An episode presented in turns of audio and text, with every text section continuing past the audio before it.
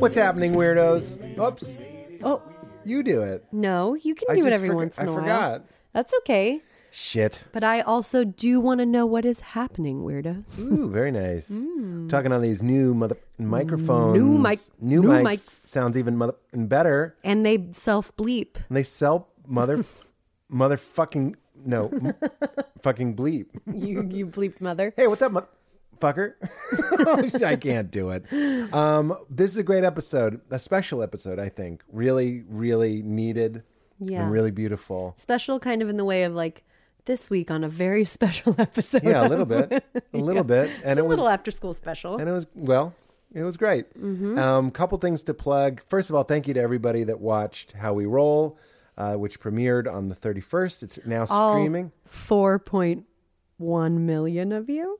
Ooh. okay. Watched it live. I'll I'll say the number. Yeah, well which is amazing. It's and if we keep that up we get to keep i get to keep doing my favorite showbiz job of all time. Yeah. and and I- i really loved watching it. I hope you guys love watching it. If you haven't seen it yet uh, not I, I don't mean to say not too late to help us out but i mean if you want to watch it it's on paramount plus right now. Mm-hmm. please check it out. Would mean so much. It's called how we roll or, or it's on the cbs app as well. But thank you. I meant to just say thank you to everybody that already did watch it and thank you so much.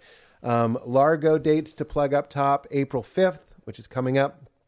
Uh, will be at Largo, which is going to be an amazing show. And then another one on April 22nd, largo-la.com for tickets to either of those. And then on April 23rd, I am going to be in Austin, Texas for one night for the, as part of the Moontower Comedy Festival. So come out, Austin. It's going to be great. No need teeth to eat my beef. Uh, hope to see you on April 23rd for the Moontower Comedy Fest. Just one show, Pete Holmes and friends. Hope to see you there. It's going to be awesome. I'm really excited. I haven't I haven't toured at all. Yeah, and I wouldn't huge. tour. Uh, except I really, it sounds so fun. I, it's it's really going to be special.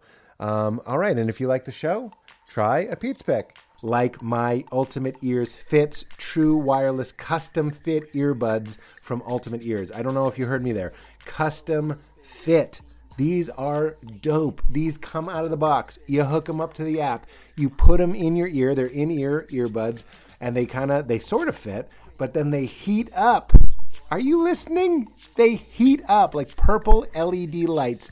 Form the earbuds to your unique ear shape. Your unique ear shape. This is some cool ass stuff. I mean, we rely so much on our devices, but we forget about the hardware we're born with, like our ears. At, just like our fingerprints, no two are exactly alike. What are the chances that your earbuds are going to fit made by some random company for some random fit model's ear? I see you out there, everybody, with your with your uniquely shaped ear holes. People with the earbuds that have to go in kind of sideways. Sometimes you see them going in completely upside down. Well, U Ear Fits, Ultimate Ear Fits, true wireless custom fit earbuds are here to change all that. I loved it's worth it just for the unboxing and the fitting experience. You take it out, they're sort of amorphous. They look like these sort of gelatinous cubes. I mean, it's firm, but it's like amorph. You put them in, pretty snug. You get them as snug as you can, which I think is the coolest part. Get them in there, and then press the button on the app. Purple LEDs heat up that plastic, and boom, it's like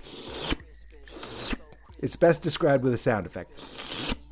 Not only do they fit perfectly, they're water resistant, they sound amazing, a perfect fit in 60 seconds, and they're so comfortable you can wear them all day long while you listen to podcasts like this one or listen to incredible music. They are built on industry leading expertise, trusted by pro musicians and hi fi enthusiasts for over 25 years. They're engineered to provide a full, warm sound with a tight, punchy low end, and you can set custom EQ presets to the app as well. Play, pause music, even answer calls with the built in controls, and use the free app to set custom actions like voice assistant, volume adjustment, and more.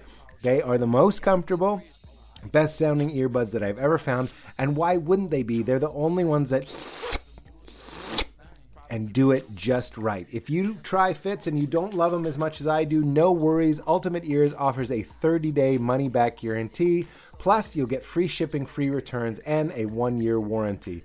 So, try them out and show your support of this podcast. So, when you do, be sure to use promo code WEIRD at ue.com slash fits to get your pair of UE fits.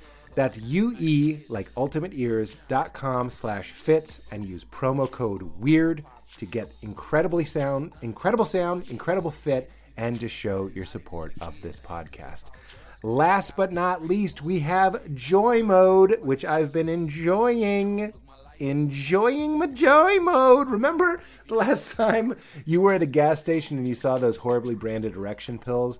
Yeah, they they're, they're terrible. They look like tattoo. They look like temporary tattoos. There's like a cougar growling and explosions behind it.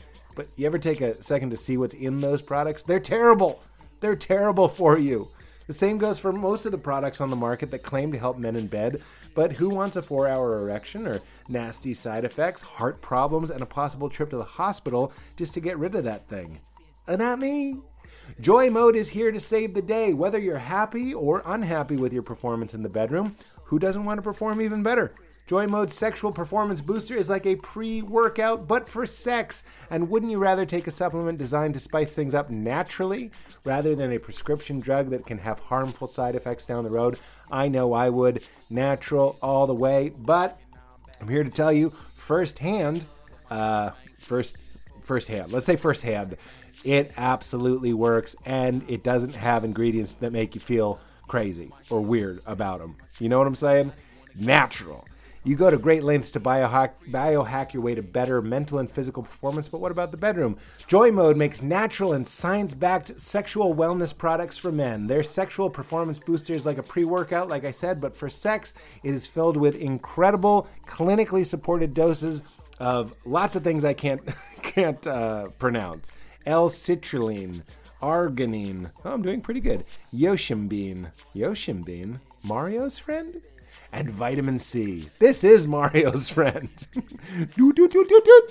It was created with best in class scientists and biochemistry PhDs. After taking the sexual performance booster, blood levels of arginine and yohimbine, yohimbine, there he is again, will increase, which will directly promote nitric oxide production, penile tissue relaxation, and increased drive.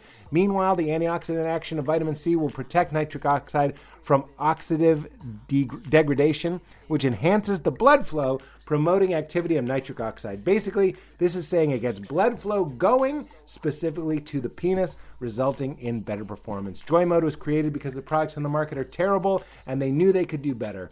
Prescriptions come with side effects, and the over the counter stuff are sketchy and fraudulent. Plus, uh, you know, a lot of guys take both because they don't have a better option. But now you do. You can take it in six to eight ounces of water. It's a powder. Uh, you stir it up, you get it down in you, just like an electrolyte packet. 45 minutes later, uh, 45 minutes to four hours is your window uh, of prime activity. I found it kicked in very, very quickly. Blood flow, better erection quality and firmness, and increased sex drive and energy. So, if you want to spice things up in the bedroom and boost your sexual performance and do it naturally without nasty prescription drugs, we have a special offer for weirdos, for the You Made It Weird audience. Go to usejoymode.com, usejoymode.com slash weird, or enter weird at checkout for 20% off your first order. That's usejoymode.com slash weird for 20% off your first order. And thank you to Joymode. All right, everybody. Hope to see you at Largo April 5th, April 22nd, or in Austin on April 23rd for the Moontower Comedy Fest. Uh, and please watch How We Roll on the Paramount Plus or the CBS app now. It would mean so much to me. And in the meantime, enjoy We Made It Weird number 80. 80. I do believe I failed you. Idiot. You wrong. I'd love to have Sarah McLachlan on the pod. Oh, yeah. I had her poster in my dorm room. I used to tr- I used to actually take baths w- by candlelight and listen to that album. Uh, I still put on the Freedom Sessions, which is like, I don't know what they are. They're like some special producer, and it's like a bunch of her songs. But they're kind of stripped down. I love it. Calms Leela down, calms Dada down. Amazing. Bath and candles, baby. Baby. All right, Val. Get into it. Yo yo yo yo yo yo yo yo yo yo yo yo yo yo yo yo yo yo yo. Do we sound incredible? We did about a hundred million sound checks. We did so many sound checks. and then as soon as we started to maybe kind of bicker, we just went, "This is fine." we weren't. Well, was it a bicker? it wasn't a bicker, but we were. We just was- had differing opinions. I was like, sound boomy and close and loud, and you were like, sound like you're in a room, and like maybe you're listening to me. like I'm one of the. It was very feminine to me. It was like I'm one of the options of things you might listen to. Like maybe people tune in for the ambient sound. I'm just like, you got to get in loud, and you got to be like, what's happening, motherfuckers? Let's talk about Monster Truck Rally coming down to Chattanooga, Tennessee.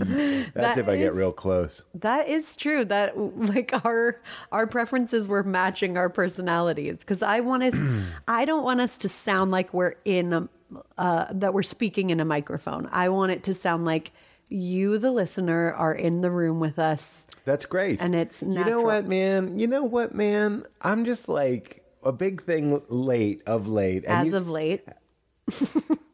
I don't know why. I don't know why. my friend John F. O'Donnell, I'm, I've said this before, but he laughs like that. Oh, it's not his only laugh. Oh, you don't. I I caught myself not trying trying to not be judgmental. there. Well, it's beautiful. I there feel was. neutral about that laugh. you are a delight and a Krispy Kreme donut. Oh. Ooh, fresh. Ooh, fresh. Do you remember? See, you're East Coast, so you're Dunkin'. You Dunkin' kid. You Dunkin'. By the way, who eats donuts at Dunkin'? I, I, it, it's always I don't know. Everybody a lot goes. of people. Everybody treats it like a coffee millions- shop. Hundreds of millions eat. Don- my, I think my dad eats donuts every day. I, I'm not sure. I think you might eat a donut every day. A bear claw. Give me a bear claw. Give me two. Uh, two. My dad doesn't get lotto scratchers, but it, it's fun for. I'll have two lotto scratchers, two bear claws, and five pumps of cream in a small coffee cup. No coffee. five pumps cream, one, one sweet and low, no coffee. I like sir. sweet milk. I like sweet I like milk. I'm, a milk. I'm a baby boy. I'm a baby boy, and if you could heat it up just to my mommy's temperature, yikes! 98.6 degrees, get a please. look? Uh, I don't want to freak you out, but can I get five pumps of cream, half a sweet and low, and can you heat it up to to ninety eight point six? And then he has like I I don't know why does this have to be my dad? Let's make it anybody else. Well, I just yeah, any Boston man that Any is- Boston man. That's the fun. It's it's kind of like woke dad, like our game where Woke dad? You have like a, a dad in a Boston accent say really most like woke things. sensitive, tender Yeah, things. absolutely. I love it. Uh, I, speaking of my dad, he texted something about how his comment. So how we roll premiered this week, which was super fun to watch. Congratulations. Oh, oh, did I walk into my own surprise party that I just planned?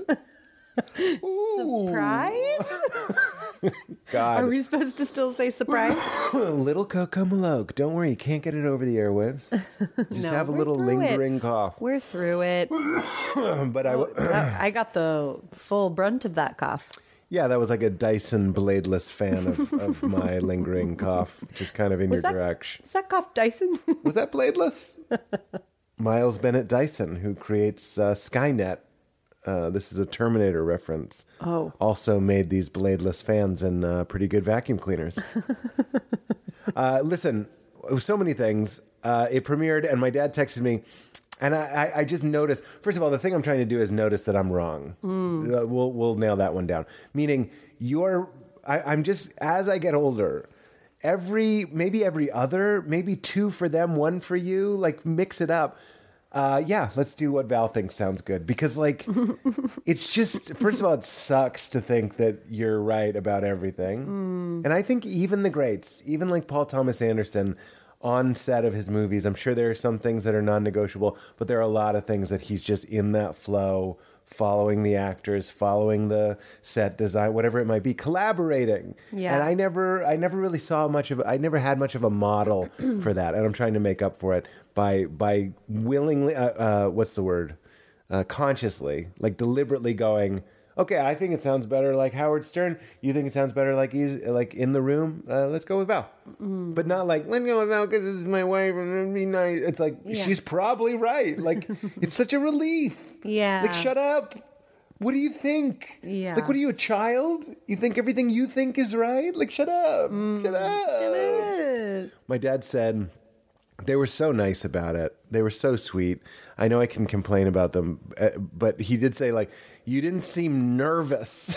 Yeah, not it was like not one scene seemed nervous. nervous. Which I then texted to Katie Lowes, who plays because she sent me something her dad said. Which She was, plays your wife. plays my wife on the show, and then he- her dad said something very sweet, and then I said, "This is what my dad said," and I'm kind of like, "Haha, look at look at my funny dad," Mm. and she was like, "That's adorable," like, Yeah. and I was like, "Right." Yeah. Sometimes you just you can't see what you're seeing because what you see through is covered. It's like stained glass. Yep. It's like red and pink, and you zoom out, and it's like Jesus on a surfboard, like shooting an AK. I don't know why, but it's shooting love bullets. Yeah. But uh, what I'm saying is, you everybody has their worldview. That those two things are actually kind of related. Is like Mm-hmm. let down, let go of the feeling that you're always right, because it's it's like a gift. It's a vacation you can take at any moment. Right. It's just acknowledging that other people have their experience, and it's beautiful to just be like, you know what. I'm just going to dissolve like a bath bomb, and and and know that your your opinion's valid as well. And also, I'm going to try to look at things like not so connected, which is what we had to do with the show. Sorry, I know I'm talking a lot, but like we watched the pilot twice, and the mm-hmm. first time I was thinking about it because every mm. scene is a memory. Every take, I'm noticing which take they chose and all that stuff, and and and it was hard for me to you know actually see it. And then we watched it again, and I was able to see it in the same way. My dad texts me, and I'm like, "Dad, you're not nervous." Come, come, come on, buddy. and then somebody else just goes like, it's kind of adorable. Like, what a cute dad thing to say. Yeah. Like he cares. Like, yeah, he's trying to find a specific compliment. And Yes. that's what he's that's what came up. and he's imagining that it must be nerve wracking. Yeah. Which actually brings me to the other thing. I want to hear your thing on Krispy Kreme donuts, but I wanted to talk about oh, like No, I have so many things to say since then. Oh, good. Let's hear all of them. I, I, I, I want to talk about like unconscious things, like the. T- I'm feeling tense. I, I, we just have been for a lot of reasons. Val, Val and Pete have gone through it's a tough week. a- a- uh, two weeks. It's been two weeks, It's been a lot of life in the last two weeks. and I realized that my strategy, my just, it's not a chosen strategy. It's just what my brain, body, everything does. Is I only deal with what's happening. Mm-hmm. So if we're like, okay, Le- Leela got COVID, and then we're like, you're like, what are we gonna do? Mm-hmm. And I'm like, what do you mean? What are we? I don't say that, but I'm like, mm-hmm. what do you mean? What are we gonna do? We're gonna, we're gonna do it. Mm-hmm. Like I'm just thinking like. Nothing is wrong right now. Yeah. But I'm not very good at forecasting, like, but it's going to get really old being with a three and a half year old Where you can't go anywhere. you can't go to the playground. Yeah. Like you can't you can't run your kid. We we have a very small yard. We don't have like Yeah, our we- own gym for the baby. And we have a very energetic kid. We don't have one of those like I'm just gonna sit and read and draw. no, she's like Cobra Kai, man. She's flipping. She's got the skull makeup. I don't. I don't know if, if that means she's evil, but she's intense. She's got. A, she does break us like a dictator. She breaks us. Uh, she ch- intentionally tries to bully us into submission. and we said it's because she's bored. Like Yeah. she's only been with us. You said Yeah. this. We love her unconditionally. Like she we- feels so safe in our love. And then she's like, I'm going to start fucking with this person. like, I, am like, what? I think about it as a DMT trip all the time. Like, imagine if you went into an alternate, sorry, alternate universe, right? That was actually something stuck in my throat for those keeping COVID score. That just felt like a, a tickle in my pickle. You go into this alternate reality, okay? Mm-hmm. Where, like, when you move your left hand, time moves backwards, and when you move your right hand, time moves forwards. The default color is black, not just mm. like clear. It's like black with like purple lines and everything strange. And and you smell feelings. And when you burp, like food is given, but it, it doesn't look like food. It looks like bees. what I'm saying is. You would be so disjointed in that reality. And then these two benevolent beings Yeah. show up. Yeah. And you recognize them as as something. Mm-hmm. I mean, even that is generous. Like it took Leela a long time to recognize us as separate things. Yeah. uh, From one another, from her. But these benevolent beings show you the ropes, and they're very nice. But you're always making mistakes. Like like a bowl of tapioca is floating in front of you, and we're from Earth, so you eat it, and they're like, no, no, like you know, it's like he he almost ate the power source of the universe. Like I told you we shouldn't. So like, and then those beings usher you. Like if you see a photo of Tony Danza thro- floating. Don't touch it. Swipe it. Swipe it. That's how you go to sleep. you know, and you're like, what? Um, and we've been doing that for the baby for a really long time. And then at a certain point, she put it together that we will never hurt her. Yeah. We don't even like our worst is Leela. Like that's as bad. Yeah. That's, that's the ten. That's his, that's 10. Yeah. That's 10 right now. Uh, I, I'm just saying that because maybe some parents are like, just wait, just wait. Yeah. I want a cup of cream, heat it up. and my mom had extra sweet, so put in the full sweet and low. Oh, nursey. Uh, she's fucking with us is the is the whole point. Yeah, she she's figured out that like we're obsessed with her. We're not we're not going anywhere. We're not gonna like.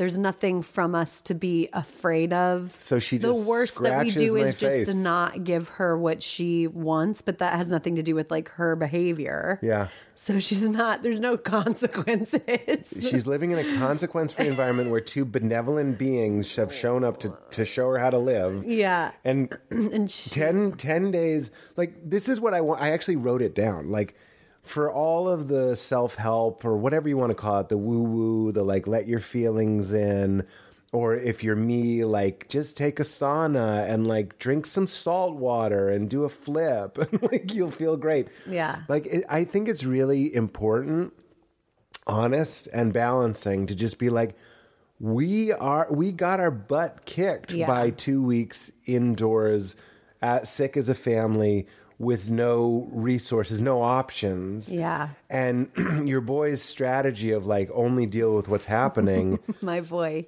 your boy. Mm-hmm. really like it builds up piece by piece by piece. Like Mm. uh, there will be blood. Slowly slowly. And then i break. What? I bumped the microphone. With your face? With my finger. I, i think that'll be okay. look it didn't even show up. Ah, these are real professional microphones. Well, one of the things, so our friends at Blue gave us these microphones, which Mm-hmm. is awesome. And we're going to have a promo code for y'all to, to get Blue microphones. So not only do they sound great, but now I can. I can take notes, and, and I did that extra loud, and the mic won't pick it up. That was one of the things they noticed. Isn't that nice? Ah, I And they reached out and they were like, "You got to up your mic game," and I was like, "Hell yeah, dude!" Yeah, dude. Now we got these arm mics. Like we Mm-hmm. look like a real studio.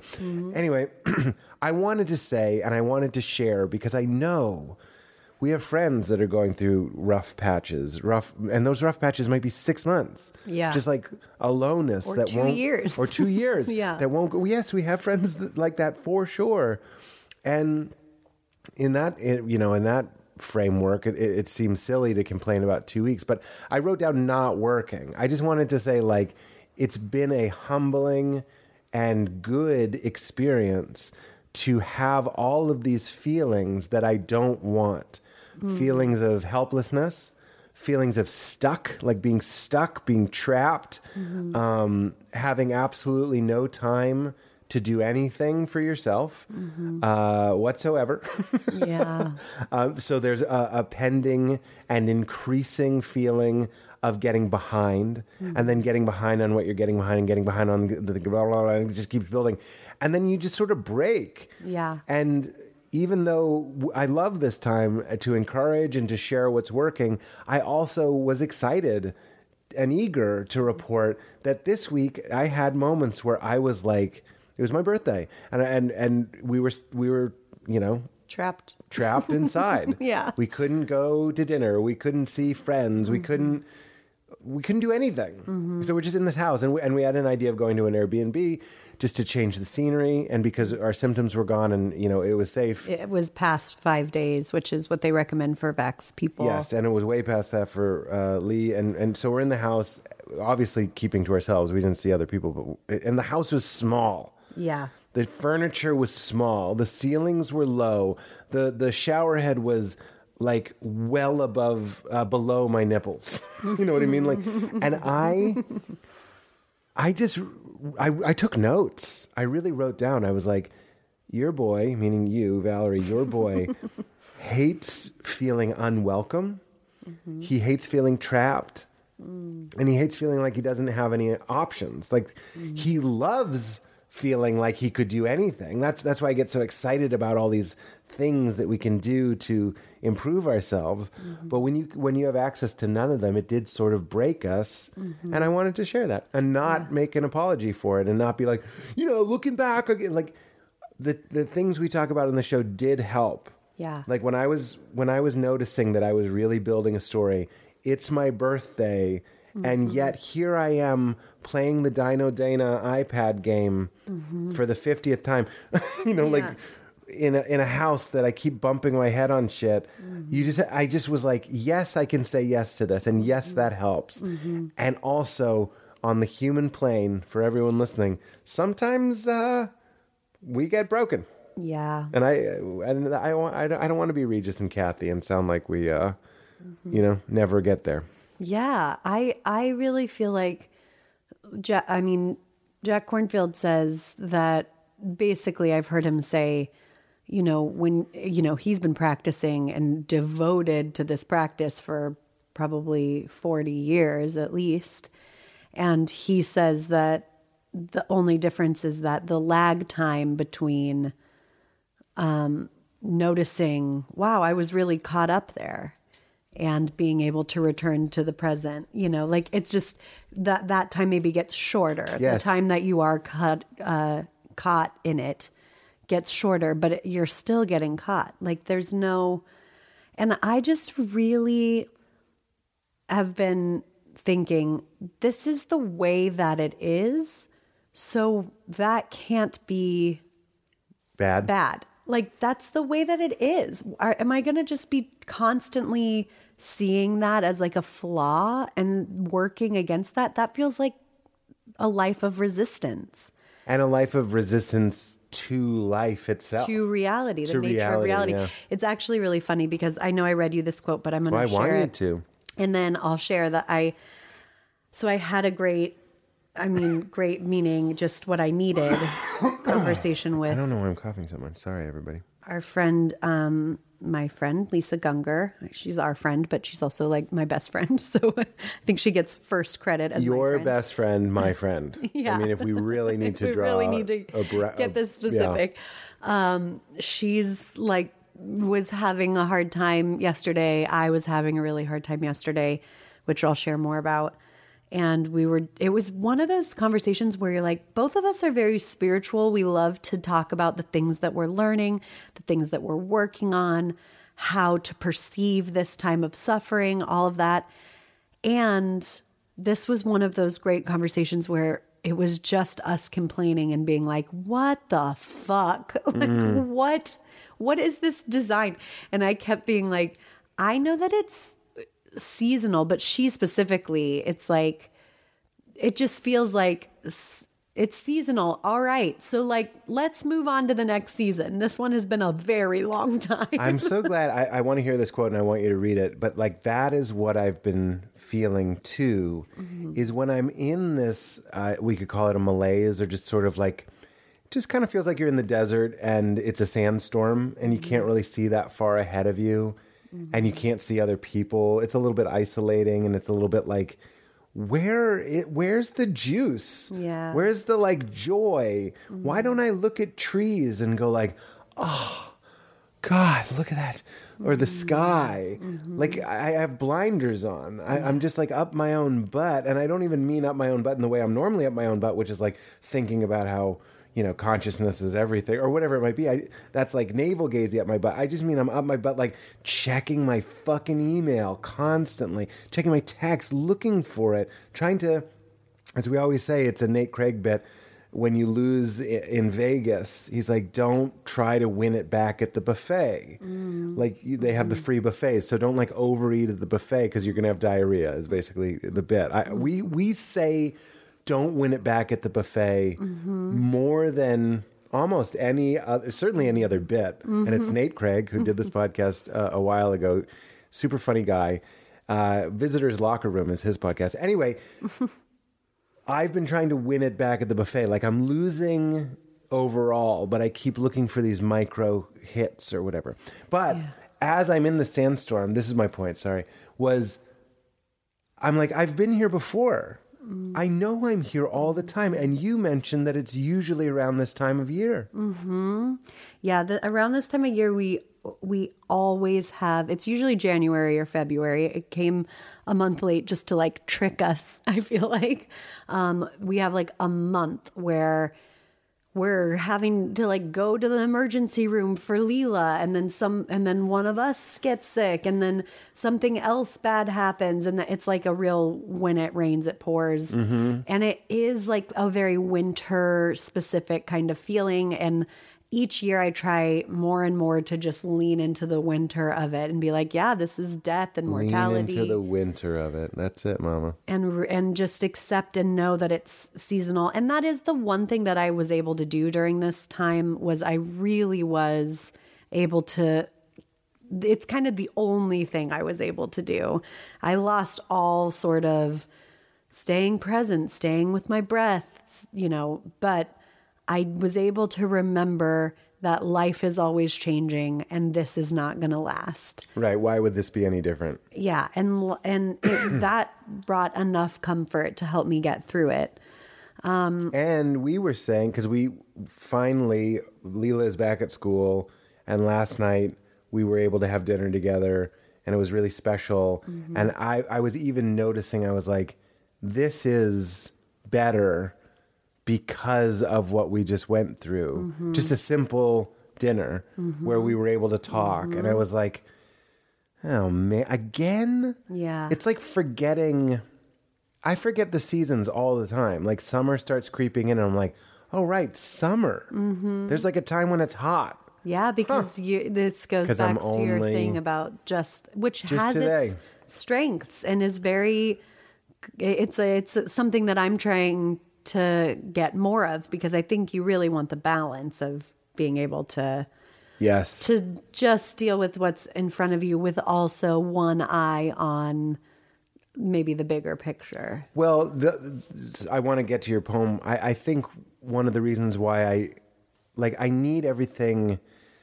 I sound so pinched as I say this, but I want to know where the phone chargers are. I want to know where my Apollo charger is. I want to know uh, where my food is, or where the how I'm going to cold plunge, or whatever it might be, so I can then do my preferred style of just focusing on what's in front of me. Because if those things aren't in front of me, they become what's in front of me. And I can't tell you how many days I've wasted, ju- wasted, but you know, not done what I wanted to do because I was just trying to set up the environment. Like you said this yesterday, we laughed so hard. You're like, we're soft creatures. We need things. We need things. Meaning specifically you, you and me. yeah. Pete and Val are soft ass people. and like there's I I you have a lot of grit in certain areas. I certainly can find a, a, a courage place or a strong place and go without in certain situations. But like in our natural state, we're mm-hmm. jellyfish. yeah. And we and we need stuff. Like Yeah. even as I'm saying that, I'm like, where like the shower at our Airbnb didn't get hot. And I was like, like it made me so sad. yeah. I was just like, I just want a hot shower. like, because it, it, it does sound like ADD ish, where it's like, I need these things lined up. Mm. That's why I'm always about that morning routine. I need this chair mm-hmm. that that I fucking fit in mm-hmm. so I can read and then if I'm in the chair and I don't fit in it, that becomes the activity, finding a chair. Mm-hmm. And then the reading time was just chair time. And now, and now everything falls apart and you can't you can't do anything. Yeah, it's always, it goes back to that balance of knowing that we have some agency towards how we feel, meaning we know that things that promote well being, like meditation and um, reading something that inspires us and being in nature and exercise, those things can cultivate well being. And at a certain point, of course, that's going to, our brains are going to kidnap those methods and use them as I can control reality as long as I have these things. That's right. Then I can always feel good and connected. and That's that's right. just what our brain's way of protecting us is it it thinks that it can control reality so that we always feel good. Right. And that's what I've been having. and everybody has that in different ways. Sometimes that's addiction. If as long as I have this substance, I can always feel good, Yes. or this food, or whatever. Our brains are just Hot shower. That's its yeah. That's Yeah. its main job, and that's what I'm always trying to work towards is being able to accept that it's clearly not the design to always feel good. And I think it's confusing because sometimes we have spiritual teachers like Eckhart Tolle who, you know, are coming at it from the angle of like, but if you're always present, then you always feel good. And then you're like, okay, so then our brains kidnap that idea. Okay, so Right. this is the secret of always feeling good. And I don't know, right now I'm just more in a phase of life where I'm like, what if I can just accept that that's not the design? I'm not meant to be happy all the time. Well, Eckhart, yes, sorry. I there are these things that I can do that can promote well-being. Um and go ahead. I just what were you going to say? No. No, I want to know what you were going to say. I just remember he, he's he's like doing being present isn't going to make you happy while you're dying. He goes, it's impossible to be happy while you're dying. Hmm. and I, I really appreciated that because I, I sort of thought that he was a guy that was like, no, no, no, just just always be present and you'll always be happy. He was like, but you can be at peace even Yeah. if you're suffering, Right. And you're miserable. And I think that's what you're talking about. Is like we were and I had brief moments of that where I would laugh. You know because you oh, laugh. Oh, yeah. I'm like, look at you. It's your birthday. Hmm. Uh, you uh, please don't feel bad for me pointing this out. You had something that you had to do for a couple hours. Mm-hmm. So I was alone with Leela and you and the my brain just loves to be like, how am I how is it what I, why am I watching I forget fucking Fancy Nancy on my birthday. Mm-hmm. It's that great Jim Gaffigan joke we've referenced many times. Why am I doing dishes on my birthday? Yeah. And then he goes, Why am I paying for sex on my birthday? It's is the bit. but you that's that's exactly what we do. But what I hear you're saying i- is like peace, not necessarily always ripping high. Yeah. And ripping high. like it's not always ripping high. That's right. And the peace, I think, comes from accepting that the nature of reality is there's going to be suffering. Meaning, I don't think it's helpful to, and, and both of us can get into this state to be like, well, I do all this spiritual work. I should be at peace right now while I'm being scratched to death by this three year old that I've been trapped in a house with for two weeks. Right. And I haven't been able to do any of my things. And and it's and then so then you have the extra added shame of, well, then I'm not good because I'm not at peace. And I can't just I, I should be equanimitous. And then that's like taking you further from equanimity because you're now you have the shame and the judgment Yeah. that Yeah. I'm not good, I must not be doing it right. And I think that's where our religious upbringing gets transferred into this spiritual life. Whereas, like, my therapist has been such a great job, uh, a voice of being like, that's a myth that we're supposed to be happy all the time. That's not how anything in nature works. Mm-hmm. Everything is moving, constantly changing in different seasons, dying and being reborn. There's and growth we know doesn't happen while you're just totally sitting pretty, you know? yeah. So so there is just this acceptance of of this is the the game we're doing. So let me just say this Yeah, Tara read- Brach read quote, quote. because she talks about this better than I could. And she says right before this quote that I wrote down, she's this is in her um her podcast. I'm trying to remember which well actually I'll have it right here. She has a great podcast where she gives talks and then she does meditations. And um so this podcast episode was called Compassion. Nope, that's not it. I can't find it. Anyway, it's fine. Listen to any one of her her podcast episodes and you'll get golden nuggets like this. Um, but right before she said this, she was like, "We tend to see, we tend to label things like um, judgment and shame and greed and anger and sadness. Those are bad. And compassion, connection, um, you know, in- inspiration, creativity, those are good.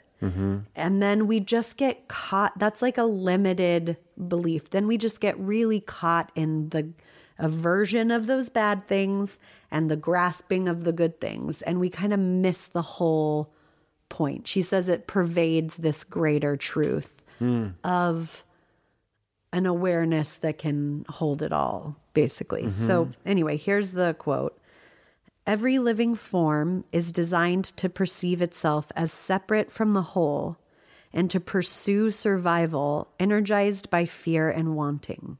Just that alone, like, just looking, there's more, but just looking at it being like, right, we're designed to perceive. I immediately go to the the, the single celled organisms like in the primordial ooze that like were designed to be separate and mm-hmm. be driven by desire and fear. Yes. And that's how they evolved Yes. and grew and that's how we're here. Right, exactly. So if it was just in- like eco groovy. right, exactly, then the, then we would have never gotten out of the primordial ooze. Yeah. exactly. So it's just helpful for me to be like, all right, we're designed this way. It served a purpose, and my fear, which is my biggest sort of adversary, is just energizing my survival. Hmm. Like that's I can't get that in in my head enough. Like that fear that feels so true. Sometimes it feels like the truest thing in the world. All that is is a mechanism for my survival. Hmm. It's it's not actually telling the truth. It's biologically encoded in me so that I would keep living, keep existing. Um, so, survival energized by fear and wanting through some form of fight, flight, freeze. So, not liking those parts of ourselves or judging that as bad is like saying reality shouldn't be this way. Mm-hmm. And then she says, even judging is an adverse reaction from our evolution, evolutionary past. So, like, it's it just so simple of being like if i am saying to myself why can't i get it together? Why can't i be at peace and unfazed by life's waves? Then that's me saying reality is shouldn't be this way. Reality mm. is flawed fundamentally. And it's funny because when I read that to Lisa, she was like, "Yeah, but sometimes I like do think that." it's like me too. Sometimes like I'm like, flawed? yeah, that I'm just like, why is reality like this? This is so hard. But the truth is, is even if you think that, it's like, but it is that way. So are you going to spend your life resisting it, or are you going to trust that? Well, it's this way, so here we are. I can I can hear Rupert's voice. I can't adequately because this is a question I would love to ask him, but and and hear him speak about. I'm sure he does on YouTube. Rupert Spira is who I'm talking about, but like it's the way that this dream operates. Mm-hmm. Meaning we're in a dream, we're in God's dream, or we are we are God having this dream, mm-hmm. or God is dreaming this, or it, being is dreaming this. Mm-hmm. And when I hear about like the way reality works, it's I think again, I know this isn't really the conversation we're having because we're having a beautiful like sometimes you're just broken, mm-hmm. right? And that's all right. Yeah. and that's okay. And I love that. And And also, you're not even broken. Like that's just. I just mean your your spirit feels broken. Sure, Like your will to kind of put on a smile. Yeah. Or or conceptualize or what sink beneath what's happening. Mm. But I, I do hear Rupert being like it, what we're calling reality is like the lawful unfolding of phenomena. Mm. Like relationships, feelings, and sensations. Mm-hmm. And I do know that he would say, who is experiencing all of that. And by the way, so I'm starting to my, pull the nose of the plane up a little bit. Mm. I know that's a that's a judgment that my mm-hmm. plane is crashing and I'm pulling it up. Mm. But I just mean like I'm I'm changing the altitude. The plane's not going to crash. I, I'm just able to move it to a different altitude, mm-hmm. and that altitude is more able now that Leela's at school, mm-hmm. and we were. I also had press for the show, so I was getting up at 5 a.m. every morning for a long time. And uh, I, th- that's just rough when you then merge seamlessly into a, a full day of parenting. and you're just like, "Ah." um, blah, blah. I, well, boohoo is kind of, I, I, whenever we complain, I'm like, guys, please know that we know that we, We have, have a very so privileged life. I'm just, I'm just sharing our experience because it's the only one we're having. um, but please don't think that we think, you know, fill in the blank there. But I am getting that's it's funny. So what I was going to read, and maybe I won't read it, but it my reading in uh, Rupert's uh, the transparency of things this morning was all about um, was sort of about this was about like when you feel a feeling instead of labeling it and and this is up your alley. Instead of labeling it like dread which is what we mm-hmm. love to do mm-hmm. or anxiety or or panic or trapped to use what i was feeling he's like instead of labeling it and then dealing with it which is what we do. Mm-hmm. So you have the feeling the mm-hmm. feeling reinforces your idea that you are a separate entity. Mm-hmm. I am pete. I am not the whole. I am not the knowingness behind all things. I am pete and pete feels trapped. And then pete and by the way this is so obvious it almost isn't worth saying but it's like pete then goes i need to get rid of this trapped feeling. So I am going to, in our case, leave this Airbnb a day early. and as we're driving home, I'm just like getting happier. So there was this solution was outside of me. It was go home, and that did help uh, temporarily. He's all about, at least in this chapter, he's talking about having the courage to face it. Meaning, like, I'm not going to fix it. I'm not even going to label it. Mm. I'm just going to be that witnessing presence, that mm-hmm. all presence. Mm-hmm. Let, he says it in this chapter, he goes, let consciousness deal with everything. Let, Yeah. let it deal with all of it. Yeah. And there's the feeling. I'm not even going to name it.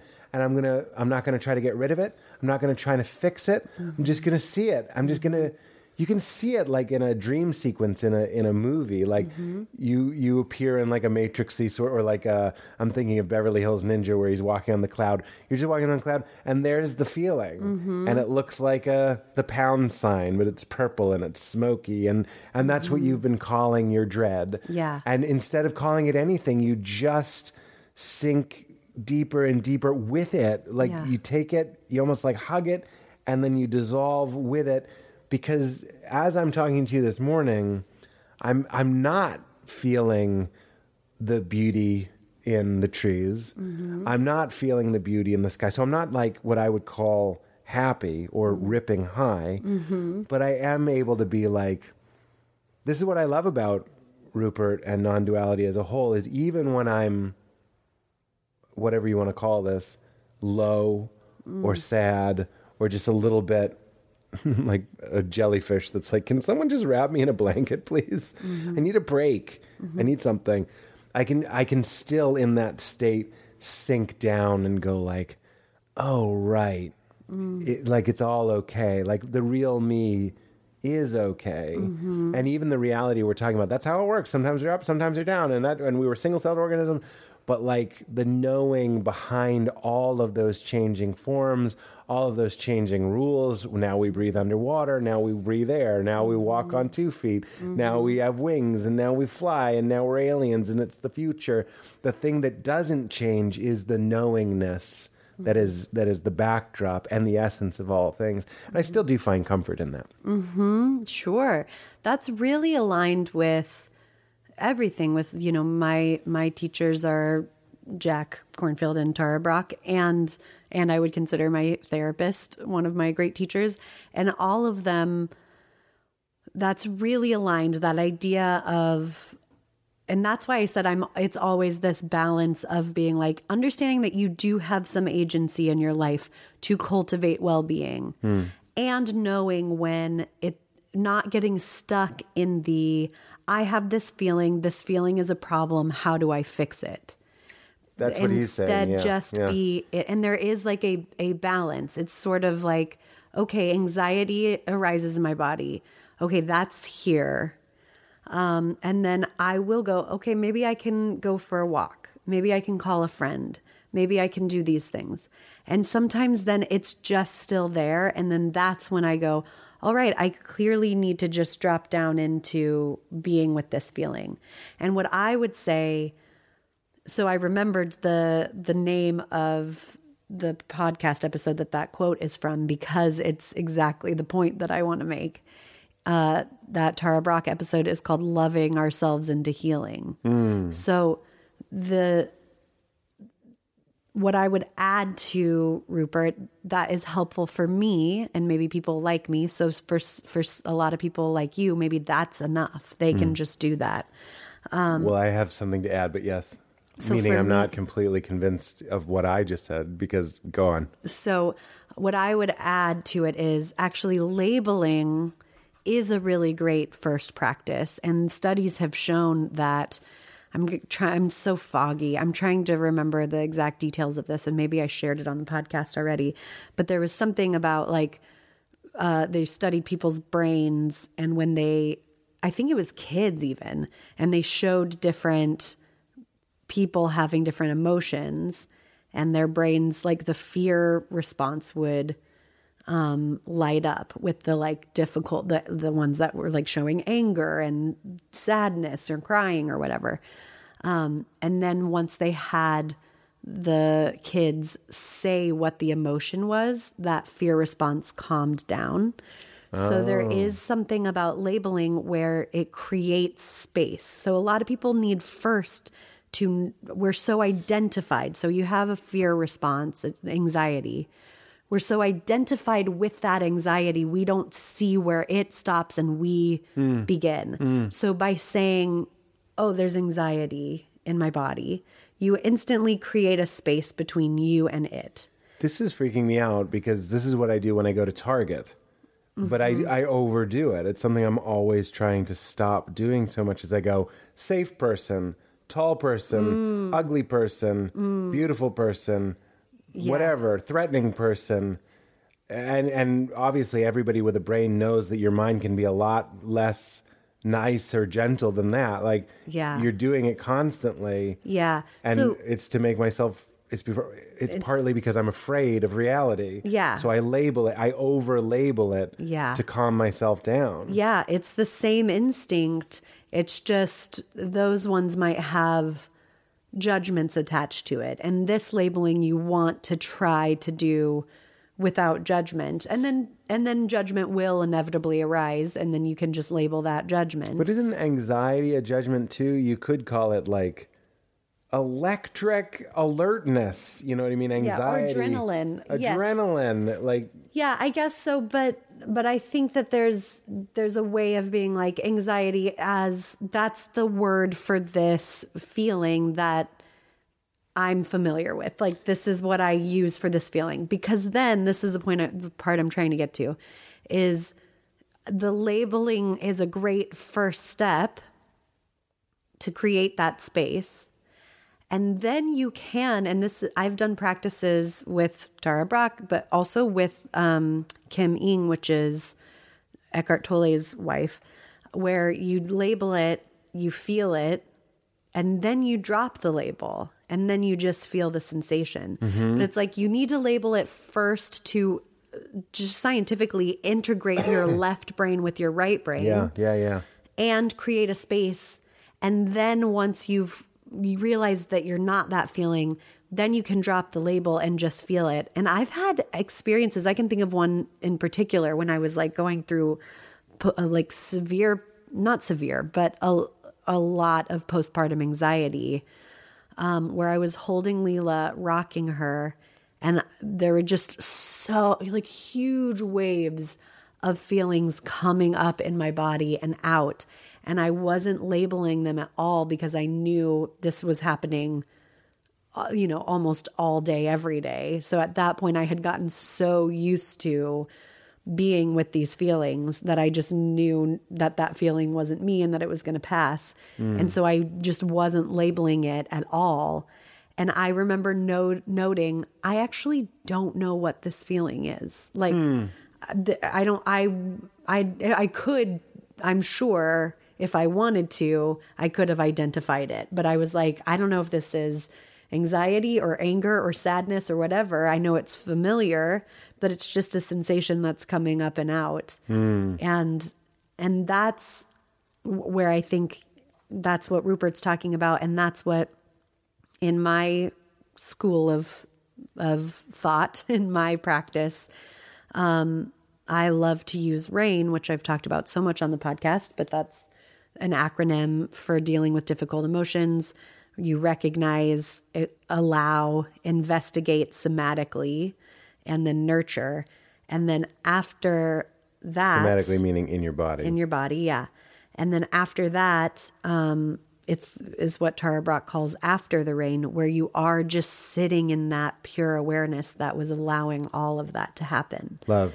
so what i would the only thing i would add to what rupert is doing which i again i'm struck by how aligned it is with all of this is a spirit of kindness like if you can just greet it all with kindness It, I, yes, And maybe I am defensive of, of Rupert because I love him so much. But he is, for a non-dualist, he's incredibly kind and very loving. Mm-hmm. Because I, I won't be the first to admit, but I will be the second. It's usually you, and then I will also admit that non-duality can be very masculine. Mm-hmm.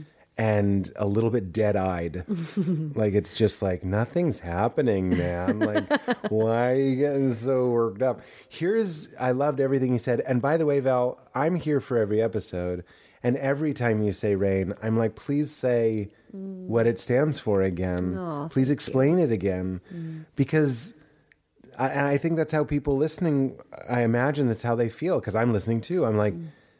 I just need to hear it a million times. And then the mm-hmm. million and one time, mm-hmm. you actually start doing it. So, two things.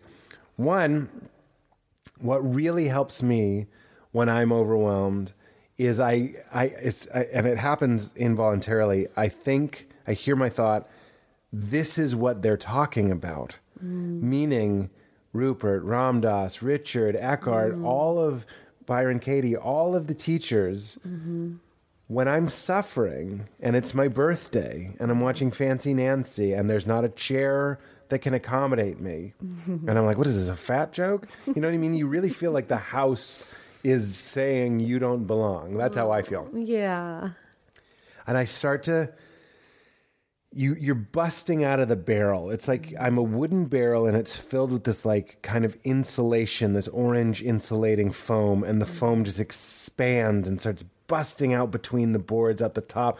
The those rings of metal just bing shoot off and I'm just filling, busting at the seams with feeling thick, dense, undeniable anger is often how I feel in these situations mm-hmm. because I, I I'm not comfortable with my anger. Mm. So I, I don't have a lot of good, especially male examples of how to be appropriately uh, angry in, in mm. small doses. So I I ward it off. I ward it off. I ward it off, and then eventually, suddenly, I'm the guy that's like really mad mm. about this that mm-hmm. that I'm two hours? I don't understand. Like I, I, I hang out with Leela for two hours all the time, and I love it. Mm-hmm. And Fancy Nancy's a good show, you know, whatever it is. but it was too much. I had put it kept pushing it away, kept pushing away, and then it all showed up at once. So mm. I'm the barrel with the orange goo.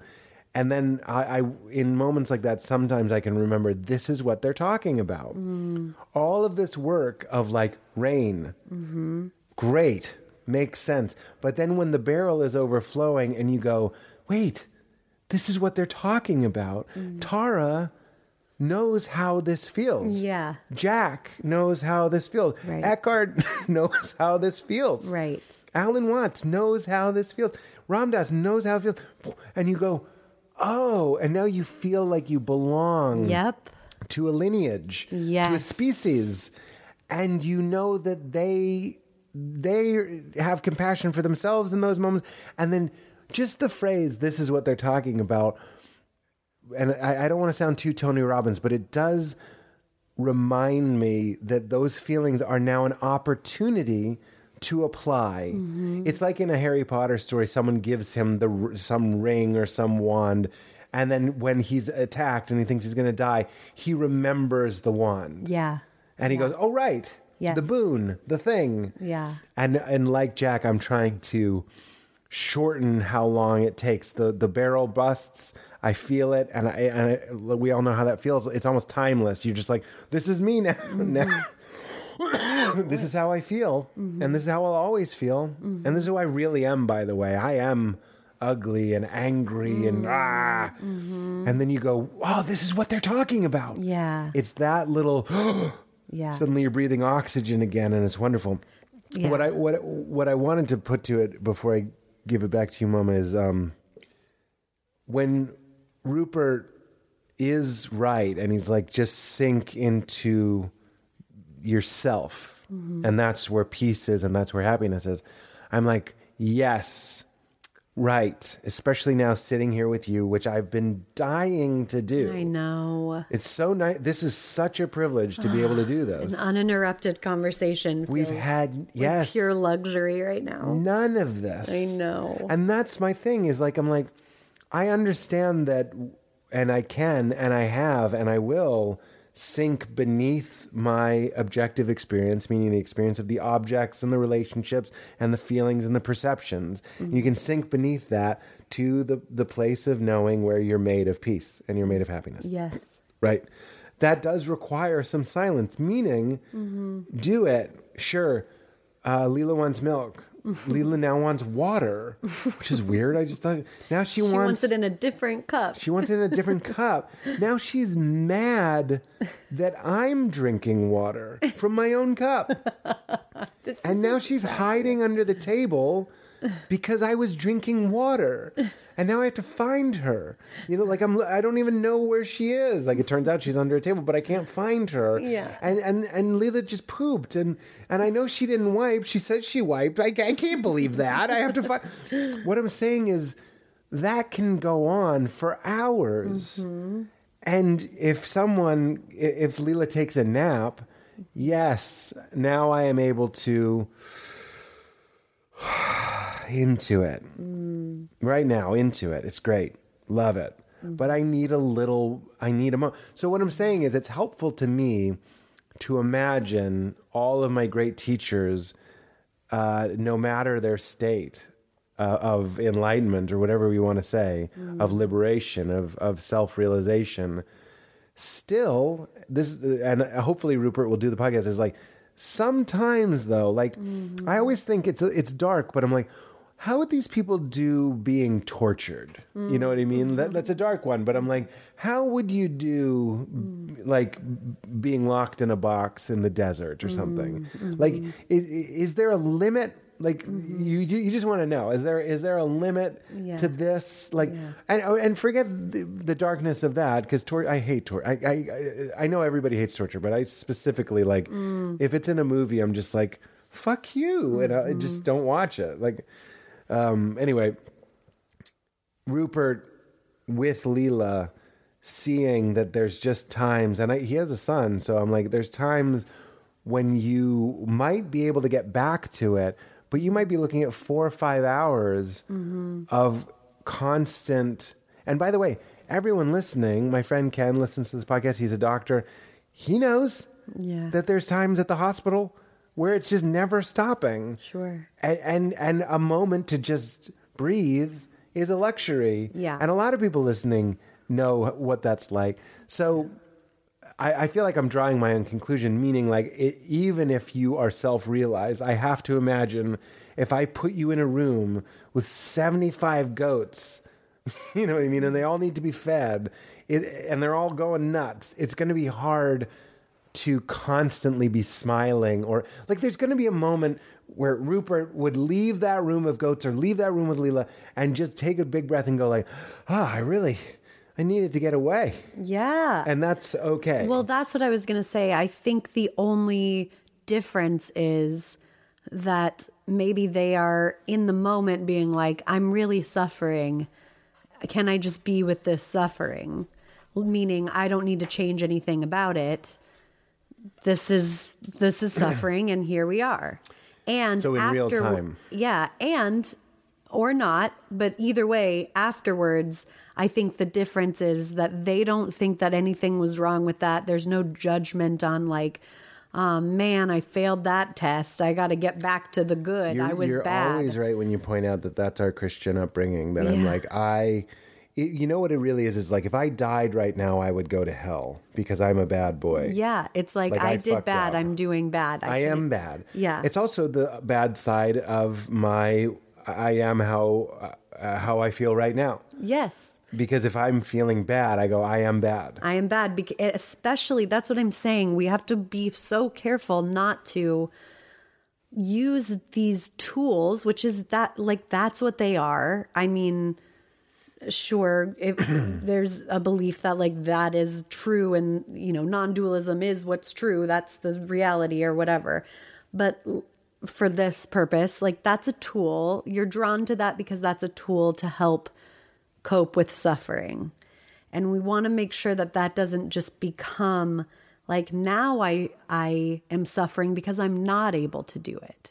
And I'm right, bad it came in because through I the back door. do it. Exactly. I found this thing that literally I remember the first time I read the introduction to Meditations on I Am, which is like six, seven pages, and it really summarizes Rupert's philosophy.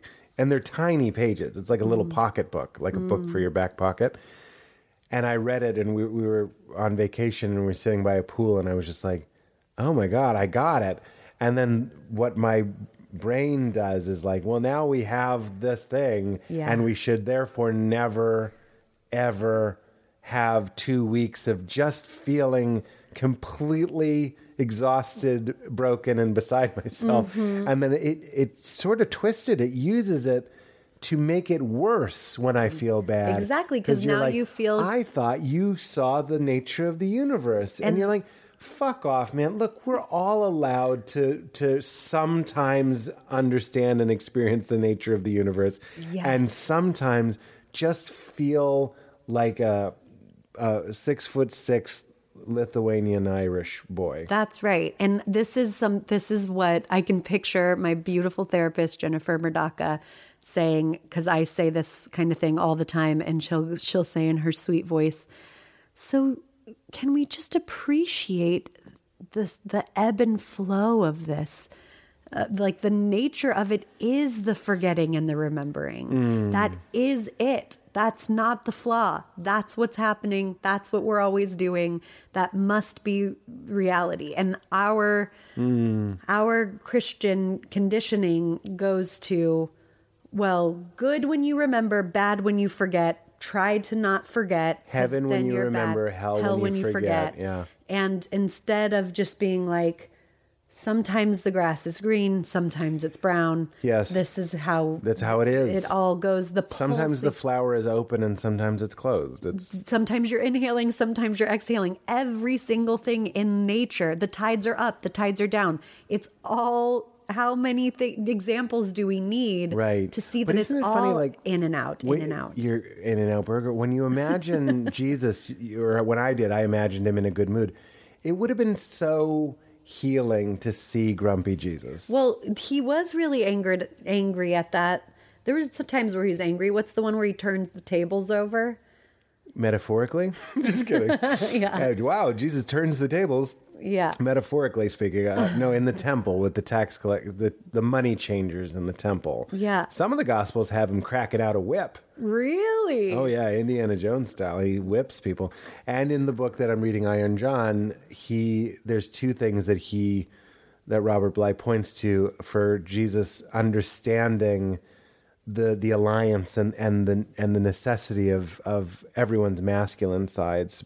See, we could say specifically men, but that gets complicated. But like the need for masculine energy, the need for our wildness. Yeah. One is that he's baptized by a John, a hairy John, Mm. and this is when we knew about the story Iron John. It predates the Oh, wow, Gospels. that's interesting. So here he is being dunked by a like wild man. initi- It is. Yeah. It really, and it was right there in Mm. front of us that there's this like wild, mostly naked man who ate locusts. By the way, fun fact: if you go to Israel, you can see locusts. They have them in certain parts of the country here.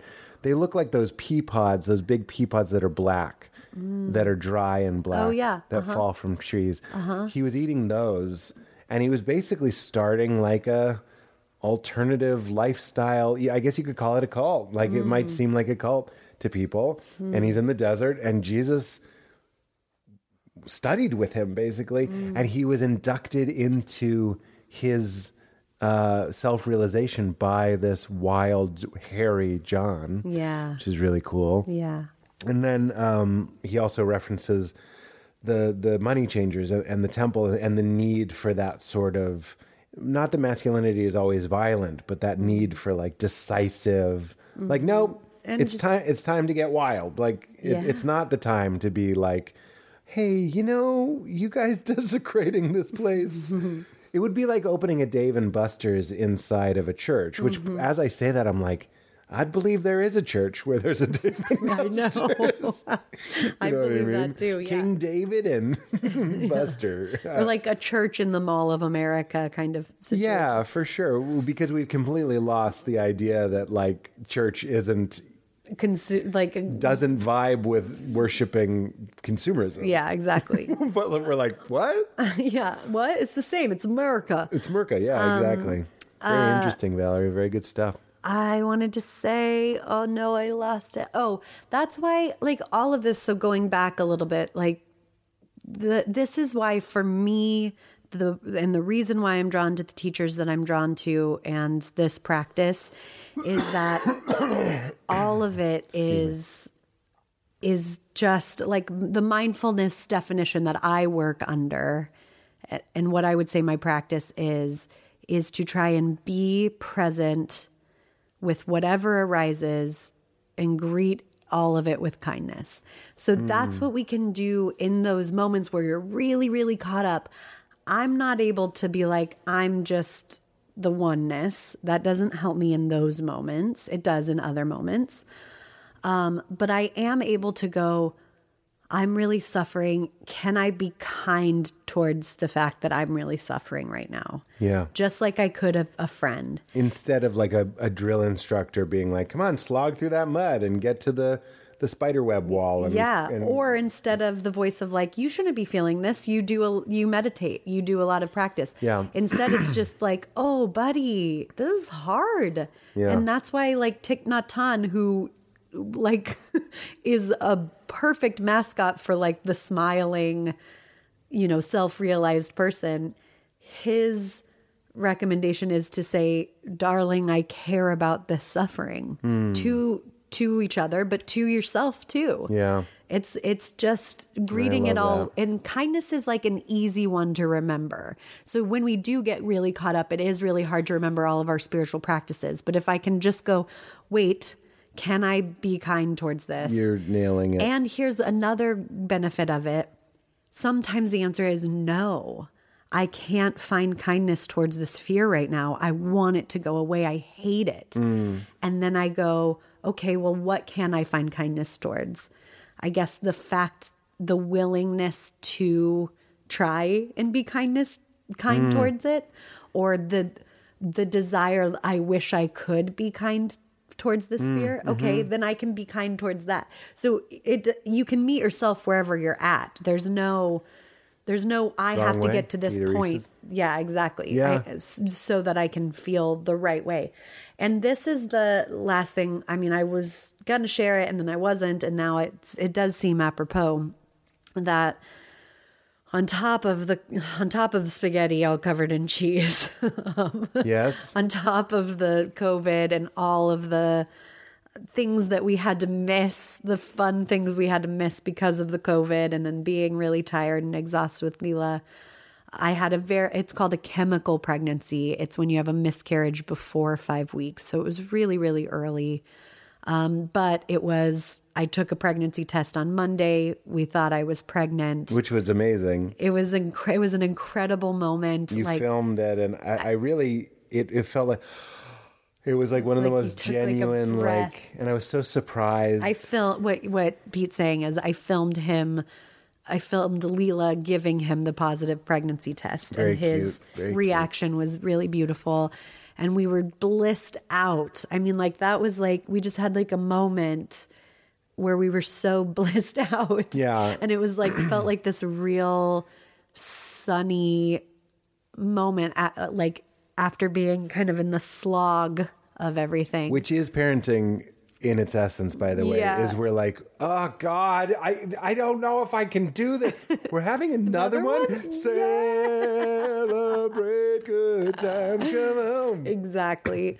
Um, and so for about four days or three days or whatever, we were just in that. I was I, I was really blissed out and really excited and just couldn't. your your physicality changed and Yeah. your your it's like your skin changed and your eyes changed Yeah. and it was such a no i i hope i'm No, not I love I love it. I I it's it just it is it is sweet and it is really sad. yes And so then I started bleeding and then yesterday I made I took a pregnancy test. I took two and and it was negative and called my doctor and found out that it was this thing. So yesterday was such a sad day. I was I just wanted I was like the it felt like the only thing to do was to cry all day. I just wanted it wasn't like I wanted to cry, but like I just needed I was like in a steady form of kind of weeping all day. and um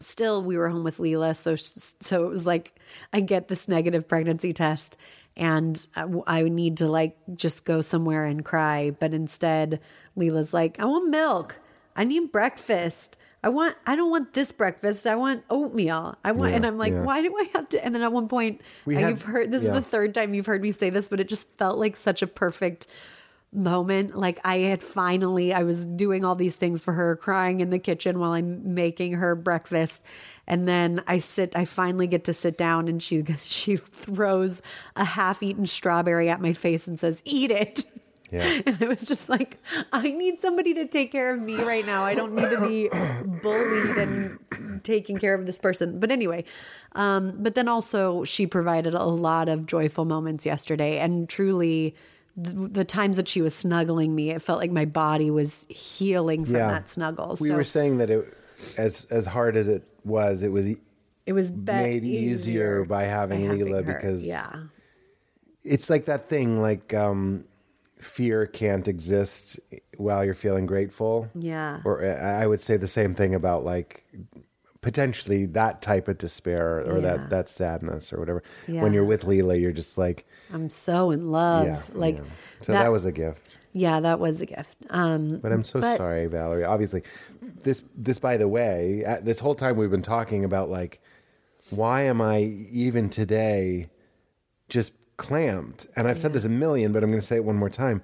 Whenever I'm watching a show like The Sopranos or Mad Men, I love these shows that circle around, for the most part, one one man. Uh, it can be a woman, but like one character, and you get to just track how they're feeling. And you know why they feel the way they feel, but Yeah. they don't know why they feel the way they feel. So Yeah. Tony on The Sopranos is always having panic attacks. Yeah. And then he goes to therapy and he's like, I don't know. And you're like, Yeah, you that morning you murdered someone or, or whatever it is. Or that morning, like, remember you, you saw the picture of your father or whatever it might be. yeah. And during this conversation, I'm like, that was obviously really hard for me as well. Yeah. But your boy it's not in front of me. Like mm-hmm. it, it happens, and there's a real. Let's not even call it masculine or feminine, but there's a real like that has happened. It's fatalist. It's like that happened. So we're moving, and now on. we move on. Like, Yeah. Not, and I certainly don't say that to you, but that's how I feel inside. yeah. But then you're like, it's uh, Magnolia. You might be done with the past, but the past isn't done with you. Yeah. Like you think you think you can just come back here and noodle with a script, Mm-hmm. and then on top of that, in a much less lesser extent, people kept asking me about the the premiere of the show, and they're like, "Are you nervous?" And I'm like, or excited, and I was like. I don't feel anything. Like, I mean, I feel good. I guess you could say I feel excited, but I'm not like, ah. and it's like, no, Pete, if everyone is asking, Yeah. are you freaking out Yeah. that you have a show premiering and millions of people are going to watch it or see it? Uh, how's that feel? And you're just like, what? They're right and you're wrong. In the same way that anyone watching this show, I'm sorry, I don't mean to take away from this this moment. Anyone watching would be like, dummy to me, that this chemical pregnancy uh, experience took a toll and is continuing to take a toll. Yeah, right. Well, that's what why I wanted to bring it up was I actually my big takeaway was I f- I feel pretty good about how I handled it, which was I told you yesterday I was like my one goal of today and you know and my one goal of pro- of this experience is to just allow myself to feel as sad as I feel and to not try to distract myself or I can I can try to distract myself but then to return back to it mm. because sometimes you do need to take a little break And watch Jack and Jill. yeah and we I watched Jack and Jill, three percent on Rotten Tomatoes. Well, the, the the you know where the other ninety seven percent went? In, our, our house hearts. and our hearts, yeah, yeah, because that movie's a ninety-seven percent. We loved it. It was so fun. but I did, and I'm and I, I'm, you know, I know grief comes in in waves, and I really experienced that yesterday, and I might get more waves today, but I I really feel like I felt I allowed myself to feel the bigness of how sad it was, and and like that felt productive. Like mm. so this is the big takeaway was what what I was going to say is I would love to be able to get to the point where I can have the same relationship with the other difficult emotions as I do with my sadness hmm. because I am able to be with my sadness. It's kind of the only difficult emotion that I can do that with, like all these things that I preach and talk about on the podcast, I really can't do it with my fear. I really have a hard time doing it with my anger. But my sadness for me, it's like there's a sweet I can get in touch with the sweetness of it.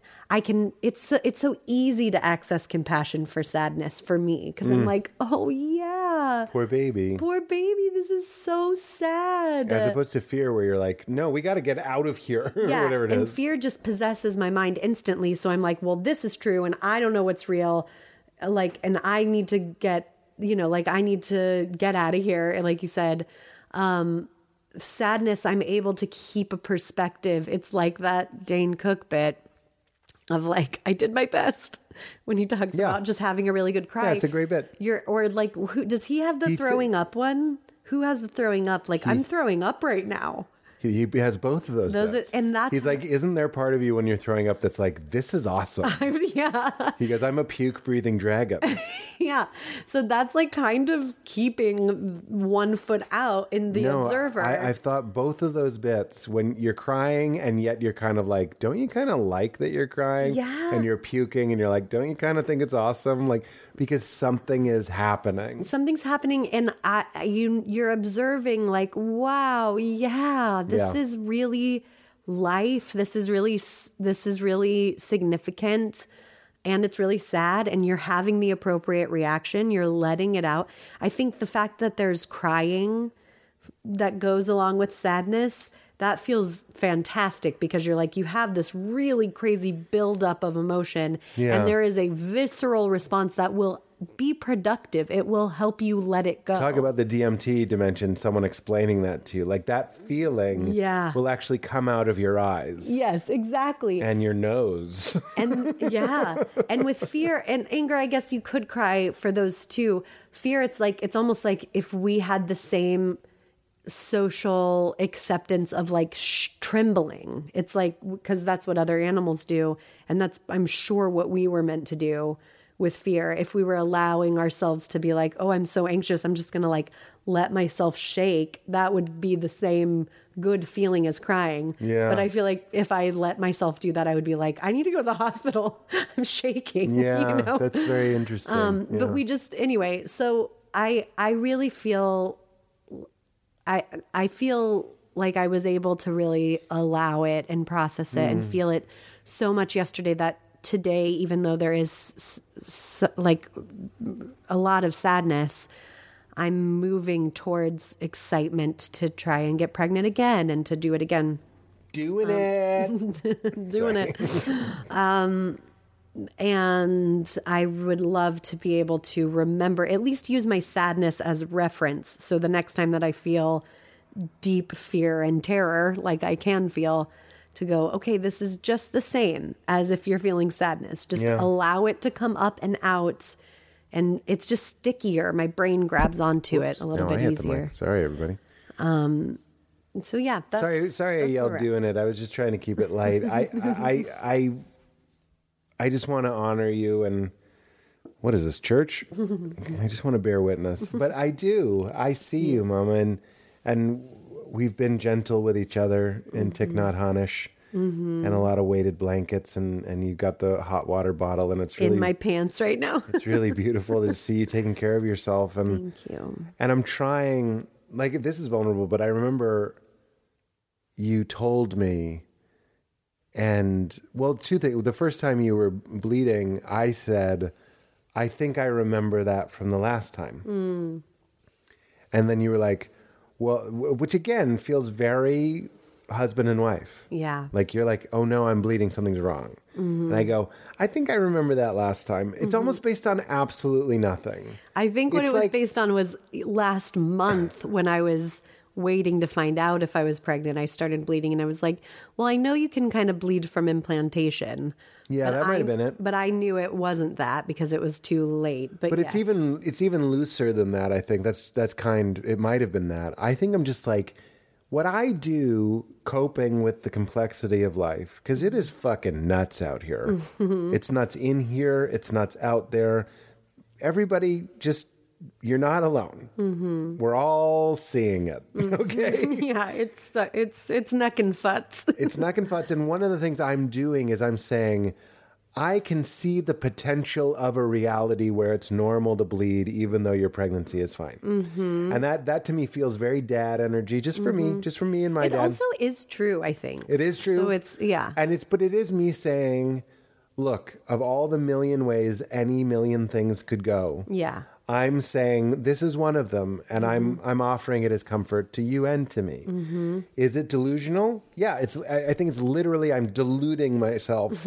I'm obscuring the other options Mm-hmm. because it doesn't serve us for me to be like, this isn't right. Yeah, Uh, right. If I thought going to the hospital would help or something like, then yeah, maybe that's a good time to go into your let your fear motivate you. Mm-hmm. But I was like, uh, it doesn't seem that way. I seem to remember that last time. Just kind of baloney, just kind of good baloney. Mm-hmm. Yeah. baloney sandwich as a kid, but good baloney, not Mm-hmm. just not a lie, just like baloney. Yeah. And then you were like, maybe I'll go to the doctor. And then I do an impression of it's actually our pediatrician, it's Dr. Ayer, and I, I go like, yes, uh, vaginal bleeding at this point in the pregnancy is actually quite normal.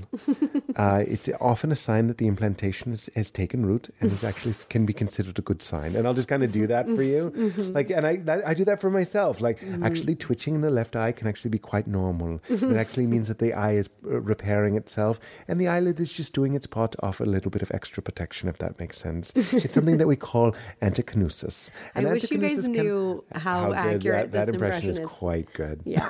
yeah. Isn't that so nice? Don't you want that person to be your child's doctor? voice. It's a great voice. She's the best. She is great. Anyway, I, I just and then when you told me, of course, first things first, I'm not a robot. Was hugs and tears and Mm-hmm. and holding, and then I, I I didn't even give the command. Again, at least we didn't tell anyone Yeah, That's what you said. Yeah. because your mom is coming and like there there was this excitement to sort of Mm-hmm. My you you want to share you want to share it even though you wouldn't tell you wouldn't like Mm-hmm. Instagram it until it passed a certain point but like you can tell your family Mm-hmm. and and that hyper practicality is I don't know. I'm really getting a, a, a sense of myself, and Mm-hmm. I really do write it down when I when I figure myself out. And and there is this like, it's it's dad energy. It's like, well, let's try and find a positive. Like at, at least we didn't tell your mom. Mm-hmm. But I I was immediately embarrassed as I said it. I was I like, what know. what are you doing? but I'm doing. it didn't offend me. It just is. It's just I know- I know what's Oh, going I, on I is- feel very safe. Obviously, one of our jokes is, "Are you afraid of me?" Like if I'm overly like, and I didn't mean it. She's like, "Are you afraid of me?" And, and then we laugh.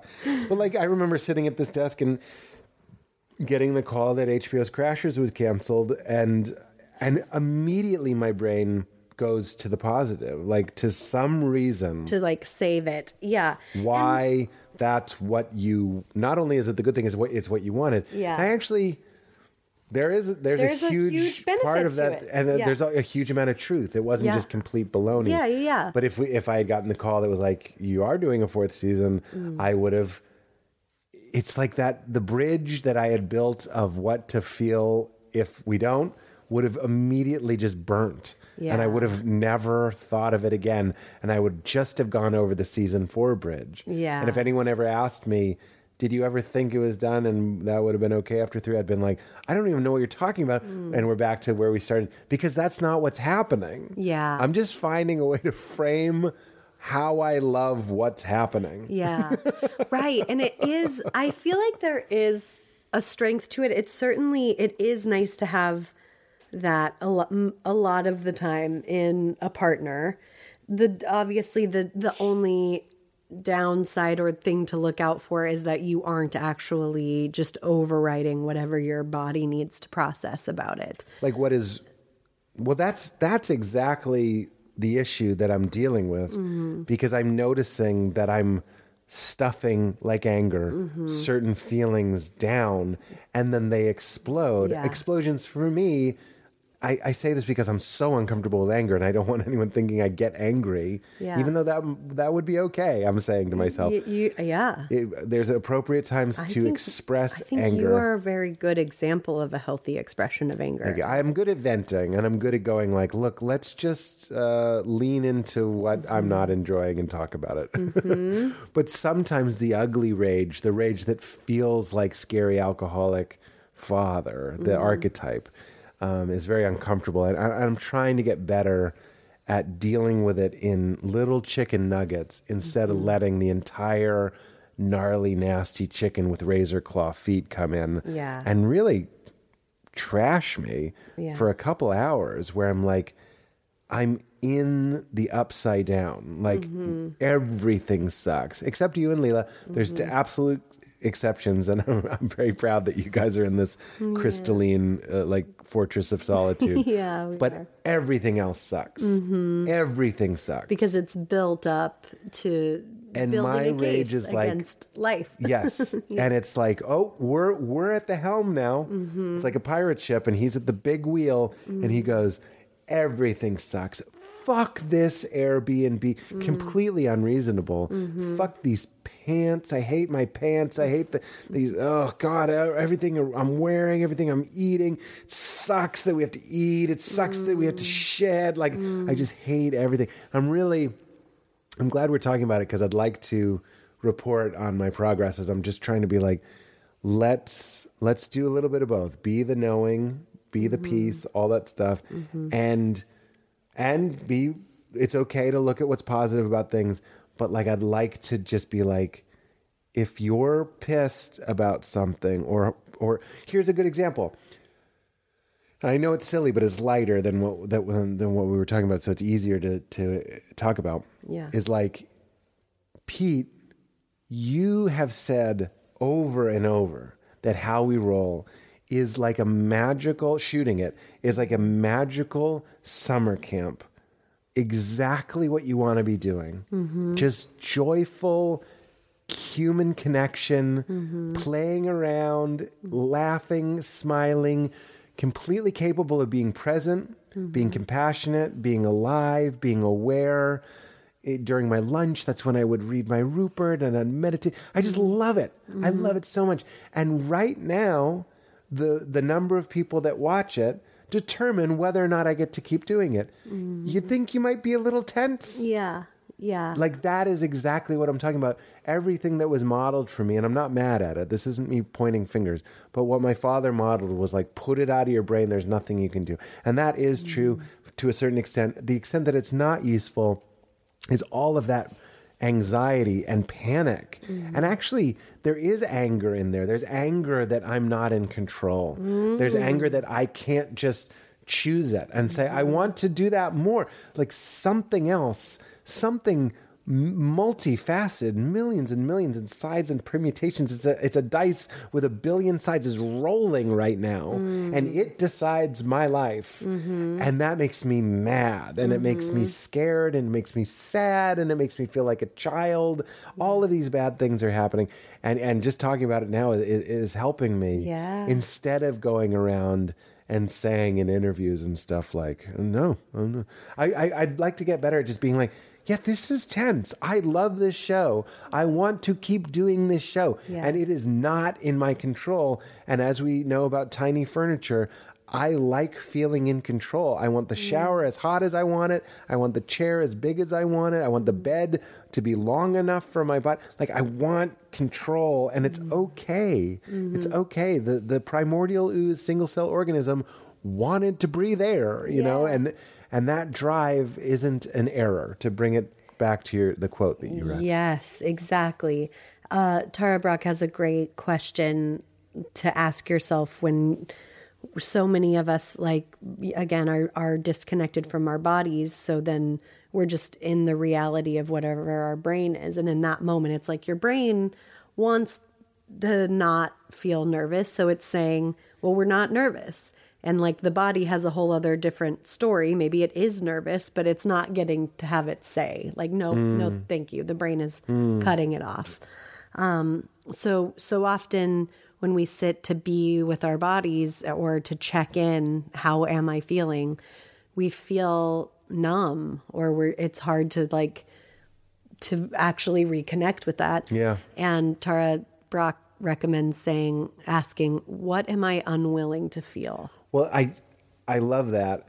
And in terms of your chemical romance, your your chemical pregnancy, what I'm not willing to feel is the utter the seemingly random coldness mm. of the universe. Mm. The opposite of an enchanted, purposeful, mm. tracked out. Mm-hmm. And look, I believe I believe in both things happening at once. I, I believe that chaos and what we perceive as, as coldness and, and tragedies and losses and stuff is is actually are the dark tiles in the mosaic. That mm-hmm. when we zoom out, it is this gorgeous symphony that we would never change. I believe that. Yeah. But when you're on one of those tiles, Yeah. sometimes you just go like, but wait. Yeah. My mommy told me I was special. Mm. That that's what it feels like, and mm-hmm. and and you don't want to you don't want to face. I'm realizing as we're talking about this, like mm-hmm. I am unwilling to face it, and I'm glad we're talking. I- I- Like Yeah. it's I think it's harder on me than I admitted because Yeah. I just go right to well that joy we felt we'll feel it again Mm. when we get pregnant again but like I'm like wait Yeah, you're it didn't over. it di- it's not so much that it didn't work it's like something sad happened, Yeah. control was lost there was blood there was Mm. tears my favorite person was crying all day that wasn't my experience i, I just say Mm-hmm. Yeah, for you to Yeah. save face it's not you weren't like whatever Yeah. if, it would have been fine if you were but you were kind of gently weeping like my guitar Mm-hmm. on the couch and and that's That's heavy. Mm-hmm. That's heavy. It's really heavy. And I, both of us are, we are the same in the, I want to package everything up in a nice bow. I, like, I'm okay with suffering as long as I can turn it into a beautiful story where at the end Yeah, there's right. redemption. Uh, Talk to me six weeks after I suffered so I can tell you about the lesson. Yeah. And, that led to me getting this thing or whatever. Right. And that's exactly what my therapist is always pointing out is like I do have this desire to to wrap it all up in a bow to and it's another way of trying to control it. Whereas of course there are there are sadnesses and sufferings that will seem pointless and chaotic and meaningless potentially for the rest of our lives. They might never make sense. Right. And and can we be okay with that? And this morning I had my moment of kind of facing that where I was remembering all the meaning I was making around the pregnancy where I was like 28 is my number. I kept as I was waiting to find out if I was pregnant or I would get worried about it, I kept seeing 28s and it felt like the that was the universe or the divine saying like just trust, just trust. Every time I see a 28 it feels like a little kiss on my cheek from the divine.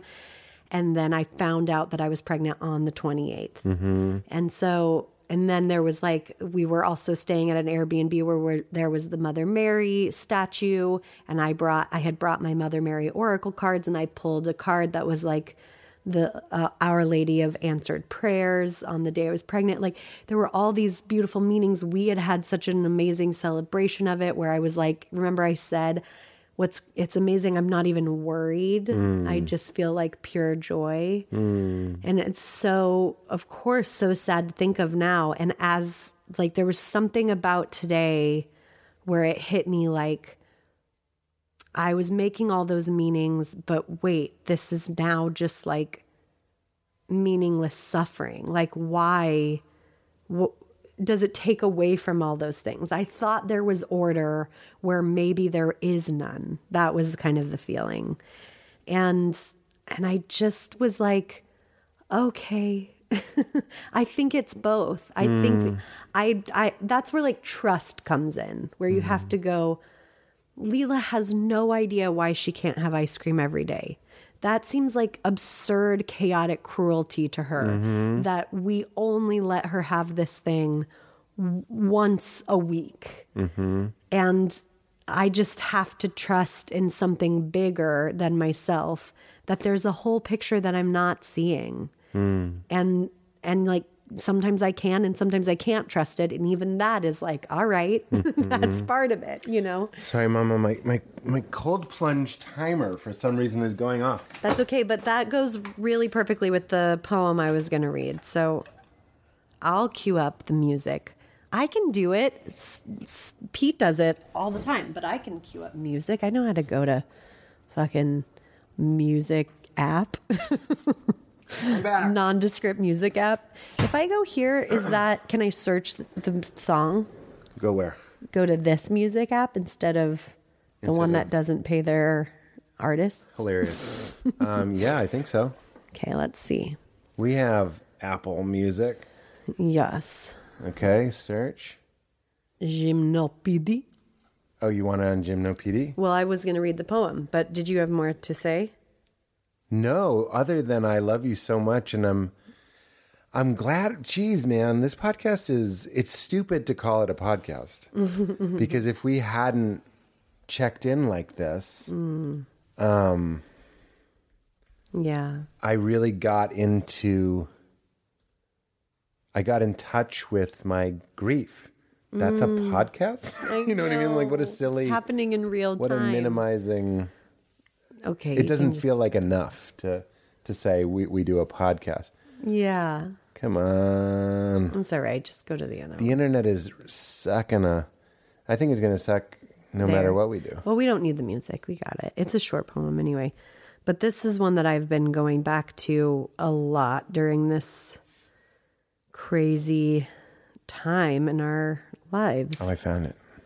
And I also just lost the poem because the internet sucks. You were having me like. I just today was like, we should buy DVDs of Bluey because what are we gonna do when when this happens? Like the internet just starts sucking. That's how heavily we rely on TV. I know. oh no. Okay. See? Come on. See, you know, we're just We're not doing total the best we goop. can. We're doing the best we can. Oh yeah, no, I'm. I don't. I don't think anyone myself- thinks we're goop. I don't think anybody's thinking we're goop over here. Well, I love you, Valerie, and I and I think a lot of people are sending you love and support. And Yes, um, and I just want to say I'm also sending love and support to anybody who's gone through this, especially. I know how it feels weird to use this word, but I know how lucky we are that it happened so early. I can't even imagine yeah, my mom went through a miscarriage at five months. Like, I can't, I just have a friend who went through it at 12 weeks. Like, I, I, I actually did take comfort in knowing, like, there's so, I'm in this web of women and present, past, present, and future that have gone through this. And um, I hope that this isn't triggering to anybody who's gone through it, but feels supportive that like, yeah, it, it just is sad and it is hard and, and you're not alone. That's the main thing.